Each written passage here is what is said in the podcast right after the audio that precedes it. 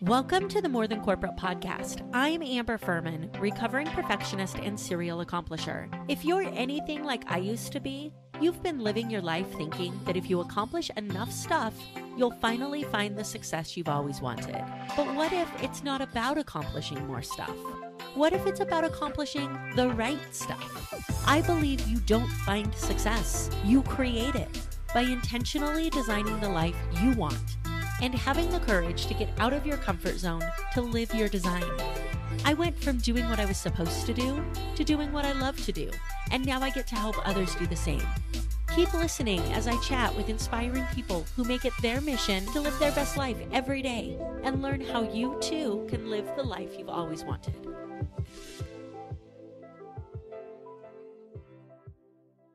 Really quickly, before we jump into this topic, this episode is brought to you by Success Development Solutions. Do you wish that you could be more productive? Do you ever wonder why you set goals and then you let that fizzle off and you don't take the action that you need to take? If you answered yes to that, I've created a productivity masterclass that helps you get clear on what you want, why you want it, and then gives you the steps necessary to bring your dream life into a reality. Yes, you're going to get tools and resources to help you draft your day, and you'll also get knowledge knowledge and information on how self sabotage works, how your mind is working to keep you safe. Harness the power of your unconscious mind to start to move you closer to your goals. For more information on this five day masterclass, head over to productivity.successdevelopmentsolutions.com. And I really look forward to helping you design the life you've always wanted. Welcome back to another episode of the More Than Corporate podcast. I am super excited to be here with my guest today, Jeff Venn. Jeff and I connected as part of the amazing PodMax show that I talk to you guys about so often. And I am super excited to bring you his story. Jeff Venn is here to help people achieve their highest human potential. He does not subscribe to the scripts society hands him or the boxes people try to fit in.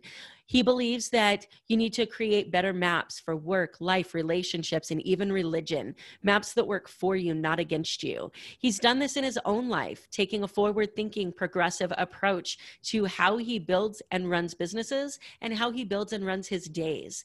Just a little bit about Jeff. He's the founder and creator of Create Studios, a digital marketing agency, founder of Converge, a community for young entrepreneurs, really cool. He's a former semi pro surfer, musician, fluent in Spanish, which is something I wish I would have taken seriously.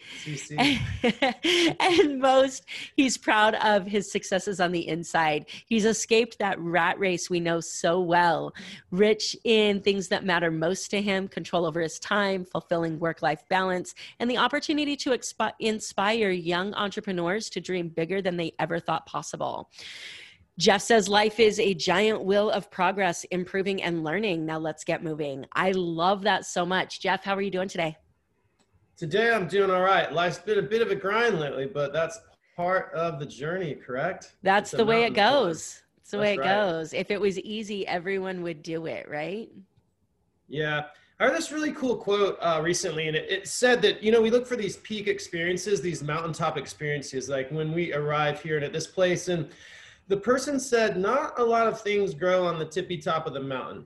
And if you think about it, at the top of, you know, Mount Himalaya, you know, you're beyond the tree line, the oxygen's rare, there's not many living creatures. So the point of that story was, hey, enjoy the journey because once you do summit something, yeah, you're going to look around and enjoy the view, but the mountaintop gets a lot of weather, a lot of this, that, and then there's probably time to like go back down or go find the next mountain range. So I've been trying to enjoy the journey a little more, enjoy the time in the trees where all the little animals and things are going all around before I summit some gold. I love it. And I'm so glad that you brought that story into it. We're going to dig into who you are and how you became where you're at now. But before we do that, I want to just hit on what you said because you gave this amazing metaphor of this mountain and the weather at the top. And you said something that's so fantastic. Maybe it's time to go find a new mountaintop. I feel like so many times we climb that mountain, we get up there and we think that that's where it ends. Like we worked so hard to get there. And now, like, why would we want to start over somewhere else? But that's the journey, right? Get to the top and then figure out what else you can do well. And then, and beyond that, there, there's many mountains in life. I mean, if you, like, I just had a bad cold, right? So I was kind of like pretty sick for a couple days. I mean, not sick enough not to go to work. So the mountain to climb was like, do I eat some ibuprofens and can I get this work done without going insane? Or it could be a bigger life one, right? You have a vision for your relationship or for, you know, decades later. So, you know, there's kind of like lots of little mountains and things all along the way, intra-day, intra-week. And of course, we all go after big goals, hopefully too. I love it. Bringing the value right up front. Thanks for that. So let's talk about you just a little bit semi-pro surfer, musician, digital marketing agency. Like what do these things all have in common? How did you how do these things all fit together to make Jeff? Yeah, for sure. So I love the Myers-Briggs personality type indicator and you can go to 16personalities.com, the number 16 personalities.com, but you know, I'm uh, ENFP, ENTP on that front. So I'm intuitive, I'm creative, I love numbers, I love math and counting and I, I, just love like creativity and ideas and exploration. So it's allowed me to dabble in a lot of things and do them well. Um, for example, in my early 20s, I was going to school for computer science. That's my degree. I minored in graphic design, and I took a couple courses in Spanish. I'd gone to Costa Rica to surf a bunch. Well, I ended up finding a bilingual church in Jacksonville and immersed myself in their culture. And within two years, learned how to speak fluent Spanish and for like five years of my life just hung out with all the hispanic folks from that church so it was really fun but that was just something i did for fun and on my own you know i kind of knew what basic life here in jacksonville beach florida looked like it was really exciting it was very rewarding ironically i ended up marrying a, a blonde-headed blue-eyed girl from like the tpc golf community in ponte vedra and she's fine like I'm, I'm speaking like she's not but i thought for sure i'd marry a hispanic girl and like move to venezuela or costa rica but alas i didn't but just like when you learn a guitar when you're little like uh, I can still like speak fluent Spanish today and get to use it here and there, and you know, get to travel some. So I love it. I love it. So, anyways, it's just this creative side I had, and I've just always tapped into that and, and gotten stuff done. That's awesome. So, quick little side note back in my early days when I found the easy way to get everything done, I was sure that I was never going to need Spanish. So, um, when I went to college, you have to take two semesters of a foreign language. And I had taken Spanish in high school, and I decided that I just wanted the grade. I didn't care about like actually learning it. So I intentionally failed my placement exam and spent like two years learning how to say colors and letters over again, like all the shit I had learned in high school. And I was like, sweet, I got my grades, I'm good to go. And then fast forward 15 years, I'm an immigration attorney in Las Vegas, really wishing I knew no how to way. speak Spanish. Wow. Those yeah, regrets. How proof that um, the easy way out isn't always the best option. Yeah. so when did um semi pro surfer was that a goal for you? Like did you think you were going to go full pro or was it just something that you enjoyed doing that you ended up spending some time with while you were pursuing your career? Yeah so that's a good question. So with with being a musician, because a lot of people you may know, like I do, that can sing well or play guitar well, piano. So being an athlete or musician is like the rarest bird, right? Because think about how many football players that are that are really good from middle school on up to actually make it to NFL. So believe it or not, I live within walking distance from the beach, and uh, my parents just really encouraged me to surf and I just got super into it. So I would just go surfing all day, every time, and I ended up doing really good competitively specifically here in Jacksonville, I, I, I, did well from when I was like 12 to 18. I just kind of won everything. And then I served some like East Coast competitions. My brother ended up being East Coast champ and did some national stuff. But in that athlete mix, or say you're the best band in the Southeast, it takes like a whole nother level to to get to that tippy top. And I think a lot of it is the perseverance, which I had, the talent, which to some degree I had. There's there's a lot of good guys. But uh, man, there's that combination of luck too. Like the world needs like that song at that time, and perhaps there was you know, a thousand Jimi Hendrixes and maybe 900 of them are better, but only one, you know, hit it. Yeah, I think that that's really cool to point out because so many people get stuck in their head of this person's better than me or this person's better than me. And what you just said is so common when I talk to musicians and artists and creatives of if it was the very best person that got picked every single time, I'd be out of a job. Like there are so many people who are better than me. It's a matter of everything else lining up and then working hard towards that goal. And you also have to do something for the love. Like I've been fortunate to live within walking distance of, of the beach here in Jacksonville Beach, Florida. And uh, I freaking love surfing. Like if there was no contest or no one out, like I still went out, and not because it was some obligation or job, but think about it. I'm out in the freaking water riding waves, which are different every single time. Like you never ride the same wave twice. So I think, um, like you, Amber, and many of the listeners, there's some things that that we all do that we do it whether anyone was watching or whether there was a million people. You know. Yeah, absolutely. Enjoy it. So I am a little jealous of your surfing background. I told you when we talked before that I went um, ocean kayaking for the first time a while back and i had never seen the ocean. I think as a kid i have pictures of me as a kid like when i was five that um, i'm pretty sure that i went but as an person that could like actually remember i had never seen the ocean and i was so terrified the entire time i was on that kayak. I loved it and i had so much fun but i was so afraid i was going to like um, be something snack. Like I just kept seeing like jaws coming towards me, right? and I'm like, this is so ridiculous because I'm so stuck in this fear that every time I would feel a swell come through, because we we kayaked out of San Diego Bay, the San Diego Harbor into the bay, oh. and um, watched the surfers from the ocean side instead of from the beach side, and it was really cool. But I was just so stuck in my head of something could go wrong and i'm so jealous of people who can just get out there on the water and like not care that there are things that can eat you underneath yeah that fear is actually a good analogy to entrepreneurship um, you know a lot of people in your audience have side hustles or perhaps they're in corporate and they, they want to make a big leap or whatever it is but you know a lot of times people come up to me and they're like oh my god like because I've been an entrepreneur since 2005. That's when I started the digital agency, uh, web websites and online marketing. That what funds most of my life today. But uh, you know, people are like, oh, it's so scary being an entrepreneur, and I'm. It's just those unknowns, you know, because like once you get comfortable with something like like being out in the snow, for example, I never see snow or the ocean. I did, I'm super comfortable out there, and it's actually super safe, believe it or not, done right where I live. So it's so funny, man. Like uh, you know the experience does count for something and i guess you have to have a little bit of blind faith to actually go in the ocean enough to get comfortable but maybe that analogy applies to, to going out on your own or to you know putting in your two weeks notice at that job that you kind of are over and hate no, I absolutely think it does. That's really, really cool. So you mentioned that your degree was computer sciences, that you did a um, mark was it marketing or graphic design graphic, graphic design. design. What was the driving force that took you that way? Yeah, so I was fortunate. My dad was an early adopter of computers and technology. He's, he's actually a retired professor, special needs professor. But uh, yeah, I got exposed to computers so young. And uh, I mean, I don't even want to say how young. So I've just grown up with technology. I love technology. Um, I, I, love to play music, so I can play guitar and piano with my hands, but like other things, like I can't figure out like if a doorknob's stuck or like, you know, doing fine motor skills, but like with my brain or like, you know, a problem with like technology and software. I just love it. It's fun to me to solve those things. So I always had a love for technology and technology moves really fast and it's virtual and digital. And in these days and times, a lot of people want to work from where they want to work or you know, work from home or different things like that. So I'm thankful for that introduction because it's not like I'm a general contractor or a custom home builder where you to some degree have to be present physically at times. I yeah. It's all yeah. virtual.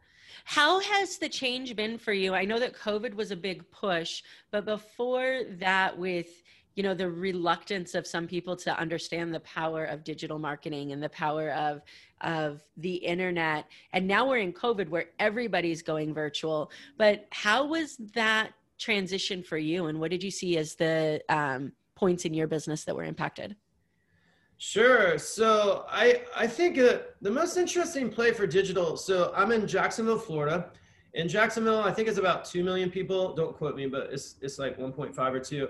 And we have a lot of like good old Southern boy style businesses, right? So it's like, you know, Jimmy's 58. He's run his commercial landscaping company for decades and he doesn't need the internet. So you get these guys who like their goal is to like buy a boat with their extra money. and then you get these guys who are like, yeah, we need to go on the web. So my, my grandson's going to do it.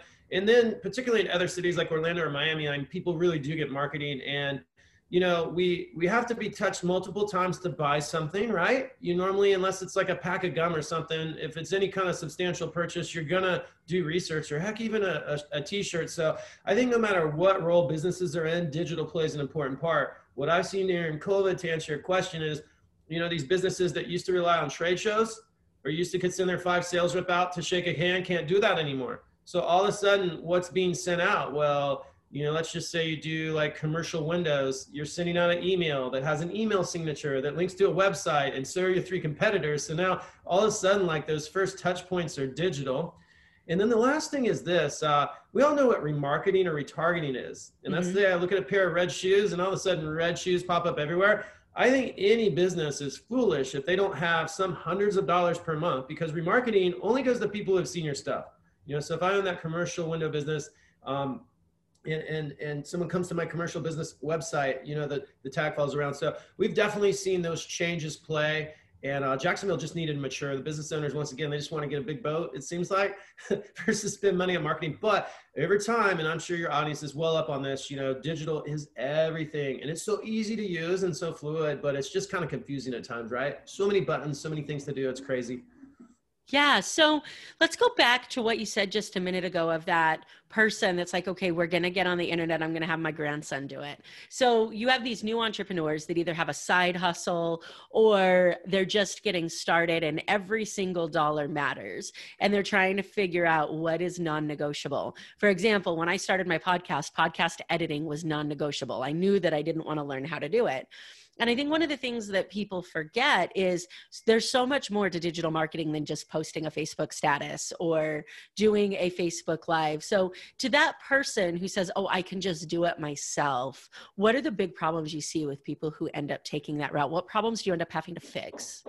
Yeah, for sure. So, template websites are pretty bad, right? So the, it's it's so funny. We'll spend all this time and and perhaps uh, the, let me draw a couple lines in the sand. Some people can get all their business off a social media platform like Facebook or Instagram, and perhaps they need a, a crappy landing page. So the website's not that important. But even in that case, they do really need a landing page because you're not going to sign up via Instagram description or some long Facebook post. So I would say um, a lot of people ignore like that landing page. So where all their traffic's being driven to. So I don't care if you send an email out. I don't care if you're on a webinar announcement, it's going to go to a landing page. And a landing page usually is part of a website. So a lot of times people will um, um, not have that website done that well. So when you have stock photography on there, when you have lots of space, when you have a header image that you know takes up so much of the phone, then you click to the next page and it takes so much of the phone, like just being highly cognizant of that experience people are having on their like you know bigger screen desktop laptop or on their mobile phone is key because a lot of people spend all these money on ads or you know get all this stuff going or spend all this time on email and then they'll send someone to just a crappy offer page. And so that's one thing. And the second thing and last thing i'll say is this just look at the numbers. You know you gotta like like actually look uh, so many times we have done this for ourselves. So we are a digital marketing agency and we put up ads for ourselves. And so we throw $500 of ads at facebook. We send them to our homepage. And guess what? No one buys because it's just like generic web design for like any local business in jacksonville. So um, you know, marketing is not a one trick pony. You can't kind of throw a little money here and throw a little money there and see success. You kind of really got to look at the metrics, really look at engagement, right? I ran ads on Facebook, or I tried YouTube, or I did this remarketing, retargeting thing Jeff said. But like actually look at the results. Don't quit right out of the gate, but refine it over time. So a lot of people, they'll go to like Wix to build a website, they'll go to Squarespace. Um, they'll go to ClickFunnels and they'll throw something up, and then they'll see this Facebook ad course for five things, and they'll just stitch it all together. And that takes a lot of time. And I'm very proud of anyone who does that, but then they just stop because their $300 of Facebook ads didn't yeah. work. And, you know, they invested in some DSLR cam and a ring light and all this BS, and it just doesn't produce results. But, you know, you're not going to hit it out of the park your first pass, right? No, not at all. And uh, you're not going to hit it out of the park on your first on your first time and I I definitely agree with that.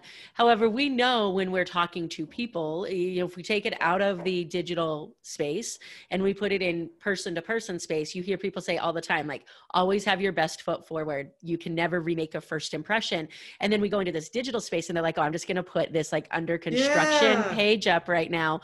So, how do you how many times when you're working with your clients do you actually have have to repair reputation management yeah, from so that like first impression? They don't do crap. So a lot of times we don't Google our own name and see what comes up or say we have a company name like just say i'm like i don't know indiana chiropractic i should google indiana chiropractic slash indianapolis like indiana chiropractic slash you know joe smith and and see what comes up so a lot of people they're just busy and they don't take the time so um, we that's what kind of we do for people. Honestly, we're giving people their time back. Because like right now, you can set up like say your local business, your Google listing, or you can go set up your LinkedIn profile. But just even setting up the LinkedIn profile from the way you're um, headshot is cropped to the way that banner image you can have there is to your description to the links to all your stuff can really um, be involved and take a lot of time. So a lot of people are there doing so much stuff it's nearly impossible to like drill everything into the ground. So we end up doing it and doing it right and the reason we do it right is that's actually what we do. So we, we are aware of those deep vertical details and everything. Even setting up a facebook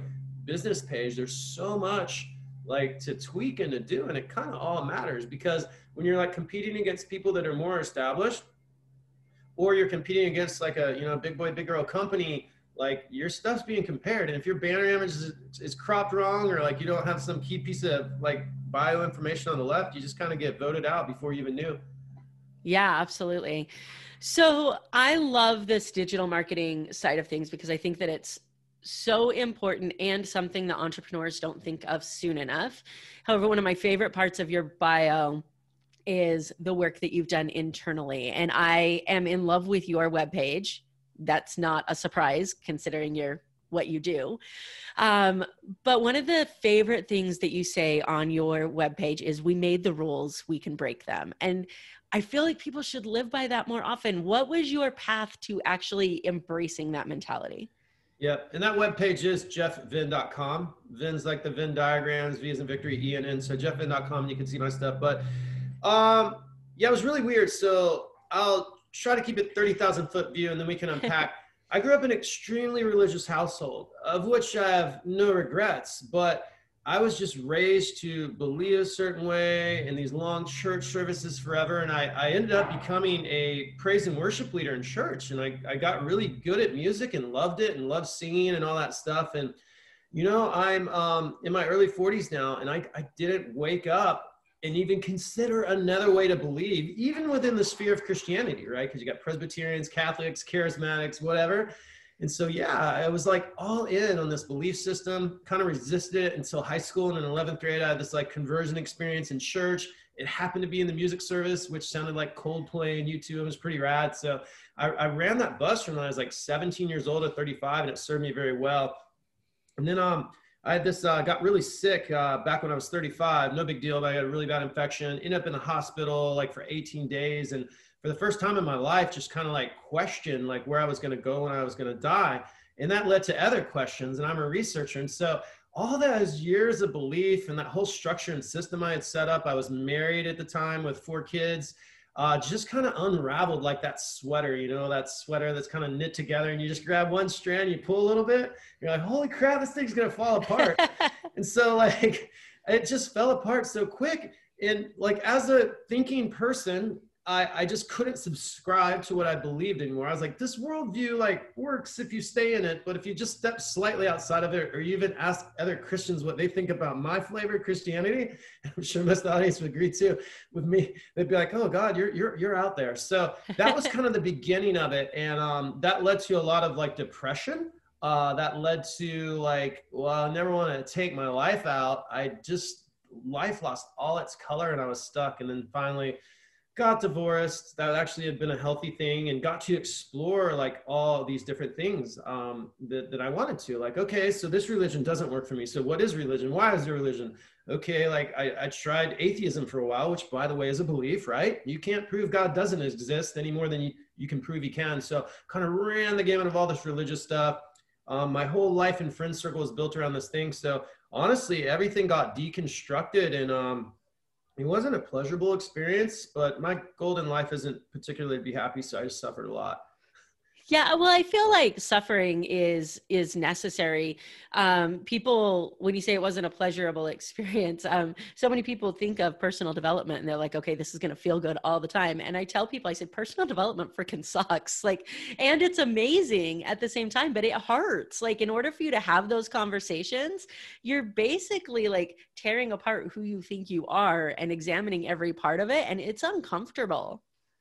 Yeah, I've looked at non-dualism a bit. And I'll just give you an example. I'm looking out like over over the you know one off the ocean here in Jacksonville Beach, and the sky is perfectly blue, right? The the only reason I even enjoy a blue sky is because the sky is not freaking blue all the time, right? The yeah. only reason that I enjoy a sunrise or a sunset is because it gets dark. So it's so funny in these dark nights of the soul. Or I just had a bad cold a week ago, and you know, it was just dragging my mood down and stuff like that. Like I've tried to stop resisting stuff so hard, right? Because we never look at the same skies twice. We never step in the same river twice. And, and frankly, if you look at the math, we shed about 15,000 skin cells a night. I kind of wake up a slightly different person, as gross as that is. So, God, we get so attached to these pleasurable experiences or I don't know, say you know, whatever thing is self improvement. We just want that immediate gratification and go after it. And it's kind of not how life is, right? Without the nighttime, there would be no day. Without, you know, um, hate and fear, there would be no capacity to love because there'd be nothing to contrast it to. So that's always fascinated me. Either it's easier to say this than actually live it. But when I'm suffering really bad, I'm kind of like, dude, it's a day, it's an hour, perhaps it's a, a year of a pandemic that's just kicking my tail. But guess what? It's going to change and it's going to be okay. You're alive, you're thinking, you can cope with this stuff. You really can. Yeah. So your story of you know leaving religion and re-examining what you're doing is unique to you and at the same time so common in people that we talk to that are like you know they grew up in a religion whatever religion that is and then at some point in mm-hmm. time in their life they re-examine that and it's really interesting to me to watch those people also be in this like nine to five that they hate and not able to re-examine that situation. So what do you think it is that happens that allows people to re-examine different areas of their life and and um, still stay stuck in others so we are talking about, you know, running towards pleasure and away from suffering. Honestly, it's the pain that creates the change. And you brought up a good point. We're kind of born into our religion, right? It's highly likely you're going to believe the religion of the country you're born in. And same with the education and same with the schools. I'll give you an example, and this will speak to the people that are in the corporate world that hate it. So I graduated uh, computer science degree, went to work for the municipality here in town. So water, wastewater, you know, electric. And um, it was a really good job. I was in my early 20s. It had a pension, right? So that's the deal where if I work there, you know, from age 23 to 53, I, would retire with 80% of my salary for life. Like every other week, that paycheck would just hit. So it was kind of like, to some degree, my parents' dream. I mean, everybody thought it was a good thing because it was, and definitely my grandparents' dream. But man, we just buy that stuff. And what happened to me was, you know, six years in, there's there's 2,000 people at this municipality, right? We're running power lines and all the sewer and water in Jacksonville. And then there's a 200 person IT department, and I, I did really well there. And I rose up to the leadership team, but I remember about five or six years in, you know, I'm sitting in this bureaucratic old, it's owned by the city, right? So this old city building, which was cool, but old, classic bureaucratic. About a third of the people just are like four years away from retirement, not doing anything. And I remember there was like maybe eight or 10 of us, and I looked across the way, and this guy I really respected, who was quite my senior, who was maybe five years from retirement, he barely made any more money than me. Um, I had to drive in from the beach to downtown every day, park in this parking garage, walk across the street, go through security, go up 13 floors in a freaking elevator. And then, as you know, in corporate, people like get maybe five, six hours of productivity. You have to stay there all day, especially if you're in leadership. So when springtime came, you know, I was itching to get a surf session in when the waves are good in spring. And sure enough, I just have to leave the lovely beach, plot in 45 or 50 minutes. Then I'm sitting there in this boardroom one day and I'm like, all right, man, I got to be here for 20 more years. And this guy barely makes any money more money than me and like a third of the people just need to be straight fired but they never will be because of unions and i was just like i can do it better. So that was my impetus that wanting control over my time and at the time websites were just coming up and so i was like man you know what? I'm gonna do some websites on the side. That's kind of when you build them in dreamweaver and all from scratch and you know went out of my my my own little goal of 15 hours a week side hustle and that's really how it started. Of course at that point i didn't know if i was going to do that full time or not but i obviously did that's awesome. And I think that what you said is so powerful that it's the pain that makes the change. So we experience pain in different areas of our life and it changes that area. And then we still stay kind of in this limited mindset in the other areas because we haven't experienced that pain yet. Yeah, and ultimately, um, and, and this will speak to people that, because we talked about getting trapped in religion or trapped in a job you hate, or perhaps a, a marriage or relationship. How many of us are attached at the hip to a sibling or some parents or some in-law situation is absolutely toxic, right? And so Tony Robbins, he says like love your family, choose choose your friends. But in a lot of areas of life, I'd say like work, maybe relationships, um, and then our physical health and fitness, our mindset, man, those three can get so out of whack and out of balance, and it's it's really painful. Yeah, for sure. So, switching the conversation just a little bit to the success element part of this podcast, I always like to start it off with um, a question that has no right answer. So, I'm sorry in advance for that. Um, do you think the skills that uh, create an entrepreneur or skills that you are born with or that you are able to learn? Oh, it doesn't matter at all. You just got to be able to like love something and finish it. Like, how many projects in life, including deep cleaning our garage this week, have we not finished? And we're all capable of cleaning the damn garage. So, yeah, some people have an easier run than others. Like, I'm obviously good at presenting in sales, but dude, if I wasn't, I would hire someone that was. So, man, you can do it. Doesn't matter. I love it. So I want to ask you because I think it's really interesting with your sports background as well as your musician background. There's so many people that say, "Oh, I was born to be a musician. I was born to be a sport." And what's your what's your take on that? Were you born to do certain things or Yeah, we're all born to do certain things, right? So like I'm like not good at the CPA kind of stuff. Like I can grind through a spreadsheet as good as anyone, right? Computer science details, but I suck, man. I sucked at invoicing. I would feel guilty like when I'd land a big job. I'd like want to get a lot of work done before I build them. And I had customers once build me with the biggest job we ever had. This is probably like seven years ago, and and it was a huge job. Uh, and he was like, "Dude, are you quitting?" And I'm like, "Why?" And he's like, "You haven't sent us a bill." And it was just stupid Jeff being stupid about money. So I think we all have our strong points, right? So there could be an entrepreneur who's real book smart, who knows how to invest in a business based on like balance sheets and stuff like that. And then there could be someone and, and, and a lot more people are on this side where you have just some creative flair or some passion, man. Maybe you're brilliant at musician, and you really love to teach it. So all of a sudden you made, you know, a, a living out of teaching, you know, music lessons. So I honestly really do think always work. I do think some people don't like that stress. And I will say this, if, if you don't like you know the stress of like having to kind of carve your own path or think for yourself yeah you're going to be working on my team and with us instead of doing it yourself. But i think a lot of those people aren't listening to the podcast. I think if you're if you're a little on the fence with that feeling like oh yeah i am scared. Yeah you should be scared. But like if you got a little tingling inside you probably have enough risk tolerance in you to do it. Because here's what's risky amber. Like my brothers-in-laws they work they're regional salespeople for like florida georgia alabama. Well guess what? When corporate changes or gets bought out like their job is so insecure. Like yeah. it's just like boom hit the streets. So like i don't know. I think the whole risk tolerance thing yeah there's there's a lot of risk in entrepreneurship but you're just like one boss's decision away from getting two weeks severance and going on unemployment and covid so sorry yeah I personally have 120 customers right now, and they're not all going to quit next month. During COVID, maybe 30 quit, but like, dude, if you got one job and one boss, watch out. Yeah, and I'm really glad you said that because one of the biggest things that people say when when someone says, "Why don't you open your own business?" The biggest thing someone says was, "Well, I'm in a secure spot right now." And they think that they're secure because money gets deposited into their account automatically every 2 weeks. And that mentality is the biggest false sense of security that exists on the planet.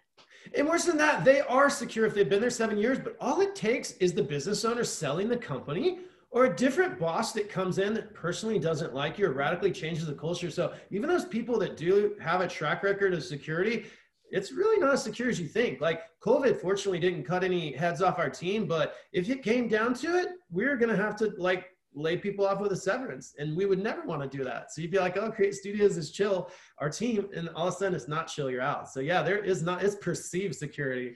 Yes, absolutely. And COVID, that's one thing that I will say that COVID has been great for is helping people understand that their secure position was not as secure as they thought it was and allowing them to think about what they actually want to be doing with their life, like breaking them out of that daily grind of this is the only choice that I have because now that's gone.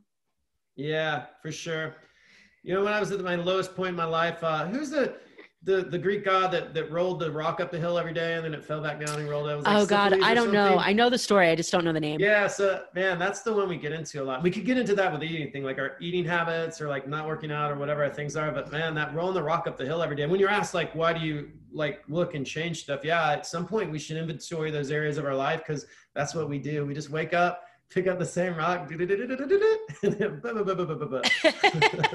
I love the I love the music man. edition. Like I'll never be able to watch any rock roll down a hill without hearing your sound effects now. I love it. I told it. you I was a talented musician. That was awesome. No, So, this podcast is about defining your own idea of success and all the things that come along with that. So, I have to ask every one of my guests, what does success mean to you? How do you define it? Yeah, so I have these like metrics that just came up over time. I love to count, but honestly, we we all want to feel a certain way every day, right? So I don't care if you're running a t-shirt company, teaching guitar music, working at the municipality downtown I used to work at, but we all want to feel a certain way. So, you know, I, I look to wake up just kind of like like inspired and feeling like I have enough margin in my life and I'm hungering after enough things to where like, yeah, I want life. I want to consume life. I want to take life in and I want to take that energy it gives me and produce. So uh, I'm after that feeling every day. And success to me though, honestly, like just control over my time, right? If I, I really want control over my time and I've worked really hard to do that and I have, my the, the agency runs with about eight hours of involvement a week. It's a little more than eight hours of stress a week, but uh, yeah, that's what I got. I got control of my time. I think that that's really powerful. And I think it's really interesting that of all the episodes that I've done on this podcast, I've done, gotten so many different answers, and none of them is money. And it's so crazy because there's a point in our life where we think success is, and then it's related to money. And then at some point in time, we realize that it was never about the money. It was about whatever we thought the money was going to give us. Yeah. And that's our real definition of success. And what is money really? It's time and energy, right? And what did I just describe? I want control of my time and energy. So yeah, we're really off our time and energy, the way we feel, like the capacity we have. So yeah, if we look at money in that way, it can kind of change our perspective on it. Yeah, I agree. So on your website, again, for you that are listening, it'll be in the show notes, but it's jeffvenn.com with two F's and two N's. You have this amazing quote that says it's time to stop living by other people's scripts and expectations for your life and have your own awakening. And I love that. So for the person out there that's like, yeah, that sounds awesome. And what the hell does it mean? Where do they start? What's the first thing that kind of gets you on that path to living by your own script? Yeah, so for sure, that's a great question, Amber. I mean, the fact that you right now are listening to this and you have like those butterflies or that pull inside, that's a great sign, and that's what you need to feed. So I highly suggest you dive into something and don't stop. And something could be, I personally get com- coaching from commitaction.com. It's very affordable. It's $100 a month. So I know Amber offers amazing uh, coaching and workshops. So team up with someone in some kind of program. I'd probably go beyond the book because a book you can start and not finish. Like I like Simon Sinek's book, Start with Why. And if that's all you got time for is a book, yeah, get a book, get a Tony Robbins book, get a Simon Sinek book, Start with Why. But as soon as you get beyond that, link up with a counselor, a coach, a community um, of like minded people so if you're in the arts and crafts space, find that. If you're in the, I don't know, whatever space you are, and just stick with it because we are social creatures and you are surrounded right now by people that are working a nine to five job, by uh, spouses, significant others, relationships that probably doesn't they don't not want you to change, but they're not going to be excited about all this change, right? So you got to, just like that rocket that blasts out into space, when does it need all the fuel to get out of freaking gravity? Once it's out of gravity, it goes like 17,000 miles an hour. Until then, it takes like a giant tank to get out. So you need to hook up with people in real life on Zoom, get accountability, get coaching, get in a group, and feed off that because at some point you will make a dollar You'll make a hundred dollars. You'll make a thousand dollars. You'll put in your two weeks notice. Your significant other will see that change inside of you, and they'll be like, "Oh wow, this is kind of radical, but I kind of like the new you that's popping out. So let's do this thing." I love it. Um, couple of things on that note. What checks and balances do you have in place in your life to make sure that you're not just um, overdosing on personal development and failing to make any changes in your life? It's oh, it's so simple for me. So as an entrepreneur, I joke, my my bosses are sales, pipeline, and then collecting the money out of profit.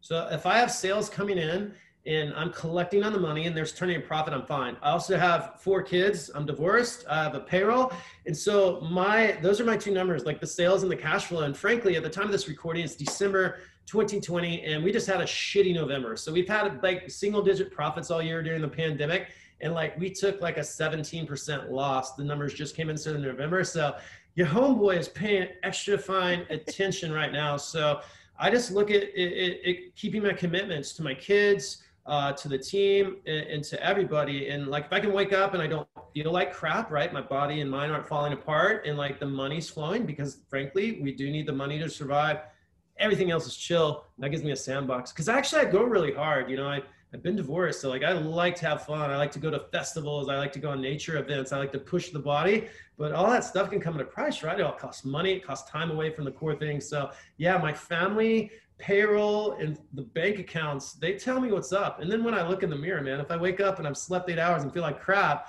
or I haven't slept a lot and feel like crap, you know, it's time to like reel it back in a lot. I like it. So I was having a conversation with someone yesterday, which is inspiring this next question. He's the person that um, pushed me to open my own law office when I was stuck in that, but I can't do that. My job's secure phase, right? And he asked me, we're three years into this now.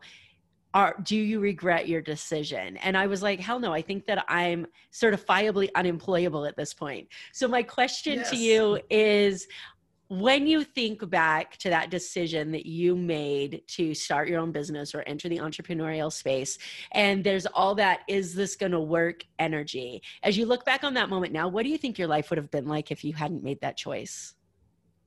I would have like okay so i had the pension job i had the ultimate job right? So in about 12 years i'd have a paycheck for life right? So I would have just gotten more higher paying corporate level jobs um, to the best degree I could have, hopefully within that organization. I would have just optimized outside. Like always, like I did the church music thing on the side, and granted, I was paid to do it, but it wasn't much. So that's what I would have done. I would have just taken the creativity and applied it all outside of work. And to the degree I was at work in Hat Control, I would have do it. So I make that sound like a simple answer, but I don't know there's kind of no like right or wrong way to do things, right? There's only the way you feel about it. And if you're dying at the stake or feeling a lot of pain and where you're at, yeah, you need to change. But you know, a lot of things they're half dozen one way, six the other. So I want to yeah. be like, oh, it'd have been fine if I stayed, but yeah, I probably would have made it it would probably would have been less volatile. Like they're kind of yeah. volatile, but I don't know about you. Volatility creates opportunity, right? Yes. Well, if things never change, it'd be boring. Could you imagine stuck at the same age, or you know, you know, stuck uh, like if you have kids, that your kid was three years old forever. Everybody's like, oh, they're growing up, and I'm like, hell yeah, get that three year old out of here. Yes.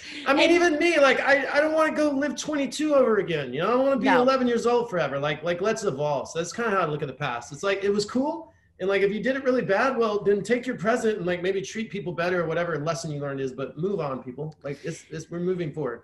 I love it. And i know these questions are hard to answer because it requires you to like think about crap that doesn't exist. But what do you think you have in your life now that you wouldn't have had if you would have stayed in your corporate job Oh God, I, I've met the coolest people. I love young people. So I love people that haven't like got locked down. Like I have a nut to maintain. Like I, I, I could probably be a medical doctor. It interests me, but I just don't have the time or the resources to do that. I mean, it'd take a big shift. But man, I love uh, young people and young op- entrepreneurs, which is why I'm uh, mentor them.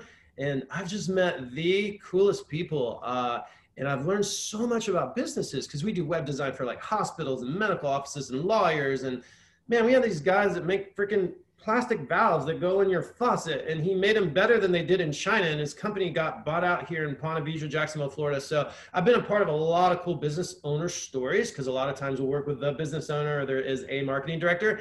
And then two, I'm surrounded like our team is 24 to 36 years old right now. I'm surrounded by these incredible, intelligent millennials. I think uh, the youngest may be Gen Z and uh, it's rad. Uh, those people keep me inspiring, keep me on my toes, you know, because like they're looking at me like, "What's next?" And I'm like, oh, "I don't know, I better figure it out." Like we're doing this thing.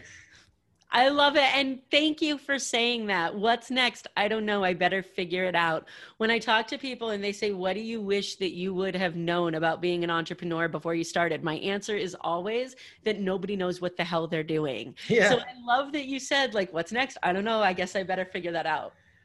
Yeah, I know because you like build systems and stuff and you have success and then people get antsy or hungry or they want to grow or leave and it causes you to like look at what you built because they're kind of like, dude, give us some leadership.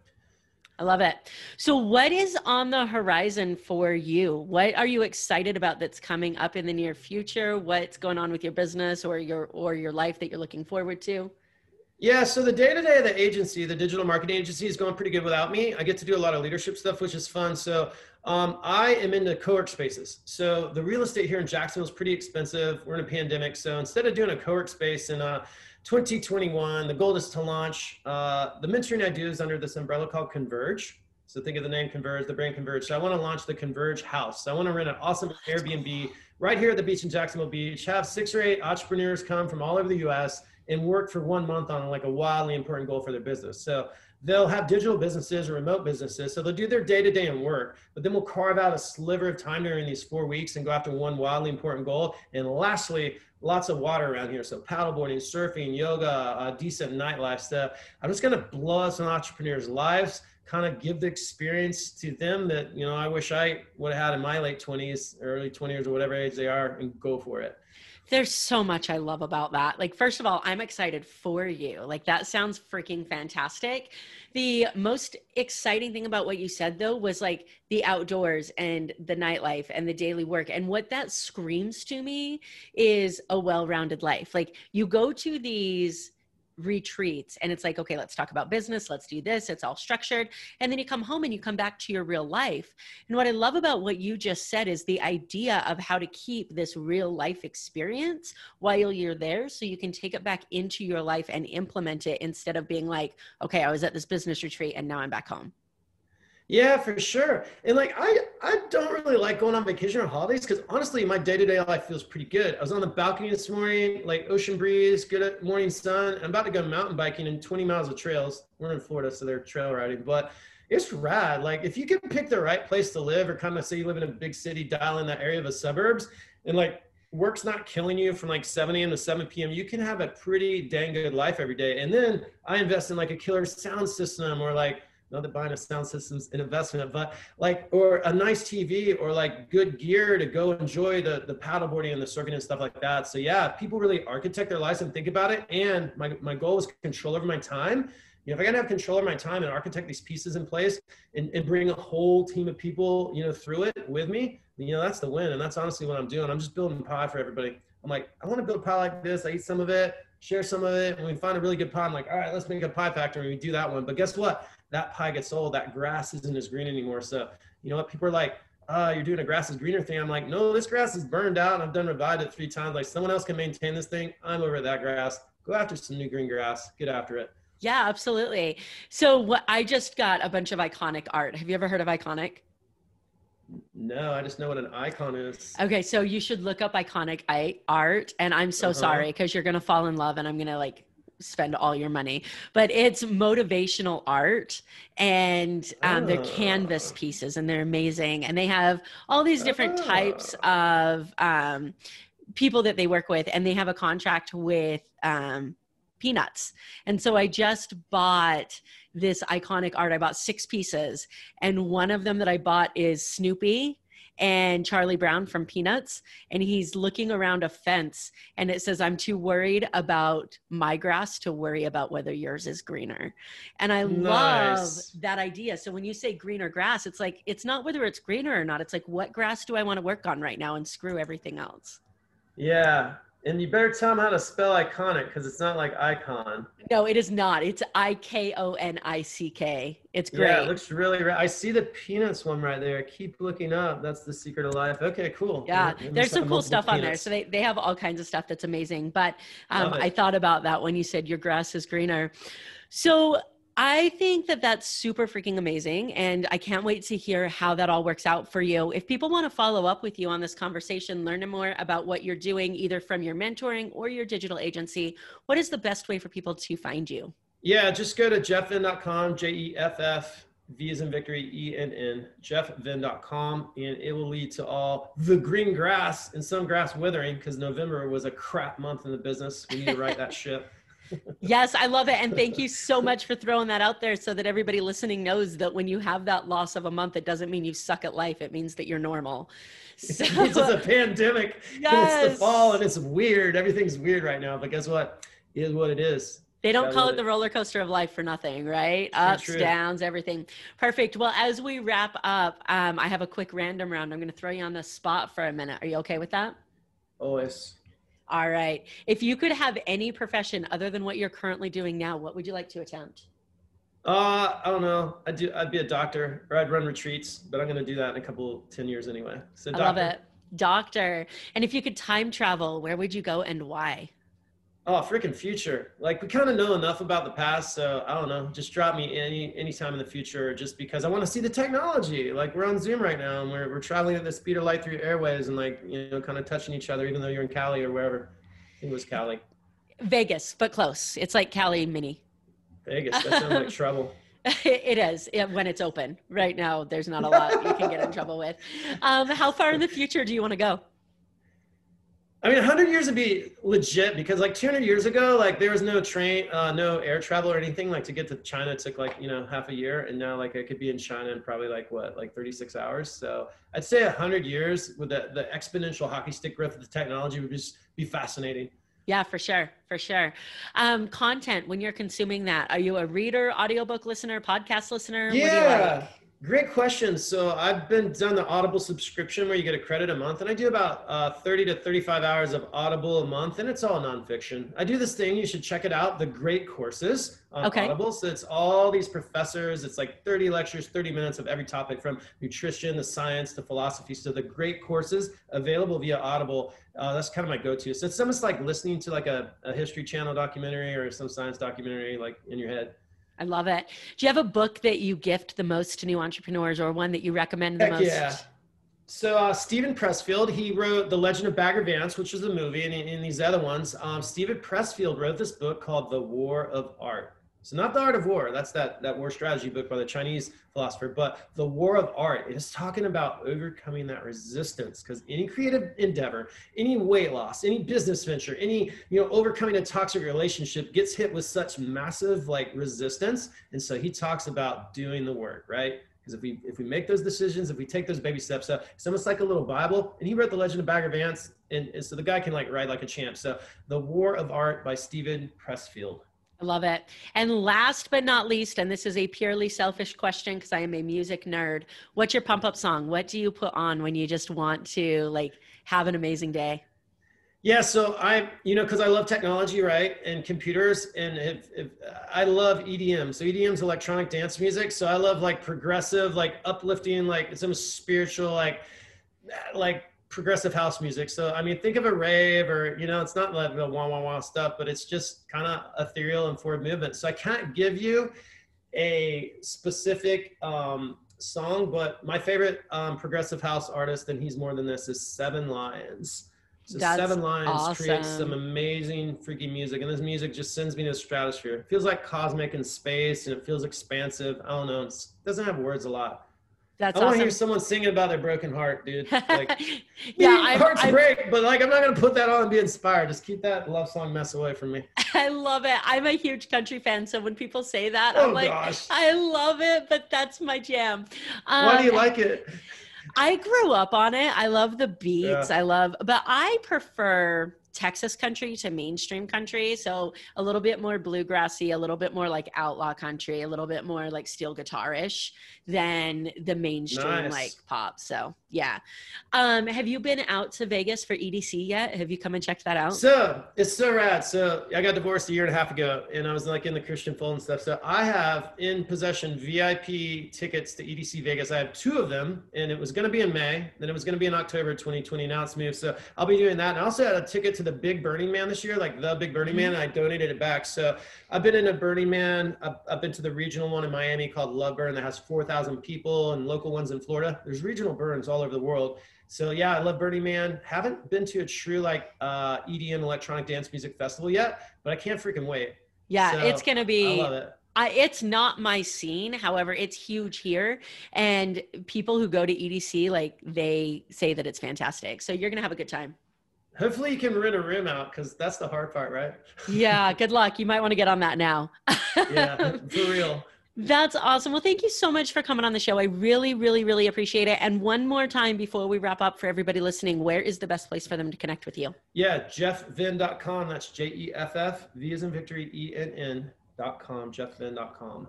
That's awesome. Thank you so much. I really appreciate it. All right. Talk soon. Thank you so much for listening to this episode of the More Than Corporate podcast. If anything that was said during this episode resonated with you or provided value in any way, it would mean the world to me if you would head over to iTunes and leave a rating and review for the More Than Corporate podcast. Thank you so much for taking the time to do that. I'm really looking forward to connecting with you. If you'd also like to connect, I've created a Facebook group that is full of amazing people who also make it their mission to live their best life every single day. If that sounds like something that you're interested in, the name of that Facebook group is Success Center. Head over there, request to join, and I look forward to connecting with you soon.